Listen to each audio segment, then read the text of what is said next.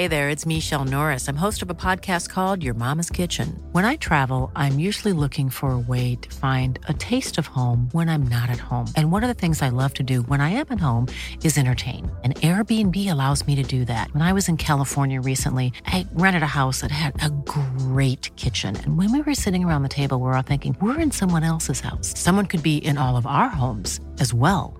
If you have a home, but you're not always at home, you have an Airbnb. Your home might be worth more than you think. Find out how much at airbnb.com/slash host. Talk Sport. This is the Talksport Euro hit. I'm Kate Waffle. And I'm Kane Reeves. Coming up, Holland checkout of Euro 2020. Patrick Schick, and it's 2 0 to the Czech Republic.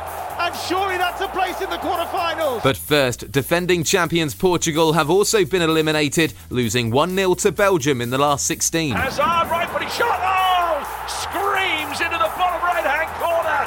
And Belgium lead by Victory may have come at a cost, though, with Kevin De Bruyne and Eden Hazard both coming off injured. The world number one side will now meet Italy in the last eight. Elsewhere on Sunday, the Netherlands were shocked 2 0 by the Czech Republic in their last 16 tie, with the Czechs taking full advantage of having an extra man on the pitch. And he is now reaching to his top pocket. It is a red card. The Dutch are reduced to 10 men. Matthijs de Ligt is going off. Former England winger Trevor Sinclair was watching for Talksport and couldn't believe what he saw from the Juventus defender. You can't be doing an intentional red card on the edge of your own box. He, he, used his hand and he scooped the ball out the way, and you can't do that. He's let his teammates down, and I'm sure he's in, in the changing room as soon as he gets in there, apologising to, to his teammates. There are two more last 16 ties for you on Talksport today, with Spain Croatia at 5 pm and France Switzerland at 8. Then focus turns to England Germany on Tuesday at Wembley. Man City's Phil Foden says the team are prepared for the game to go all the way and that they have been practicing spot kicks, but he says he wants to try and avoid giving us the stress of a penalty shootout. No, honestly, right, we, we practiced a few after training, but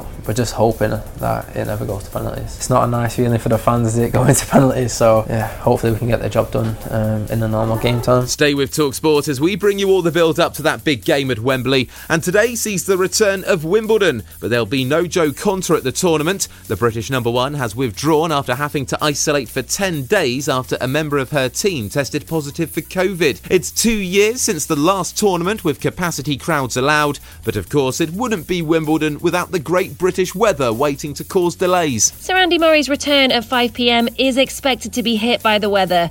It will be the first time since 2017 that Murray has played at Wimbledon, and his fitness and conditioning coach Matt Little says he's raring to go. Working incredibly hard behind the scenes to uh, leave no stone unturned to get himself ready. I mean, it's just going to be fantastic to see him back out there on the court and, and going for it as, uh, as we've been used to seeing. Talksport will have updates from Wimbledon throughout the tournament, and Lewis Hamilton is now 18 points behind leader Max Verstappen in the F1 Drivers' Championship. It's after Hamilton finished second behind the Red Bull driver at Sunday's Austrian Grand Prix. And a reminder to download the free Talksport app to keep across all the games at Euro 2020, including Monday's last 16 ties. Spain against Croatia and France Switzerland can be heard on Talksport from 5.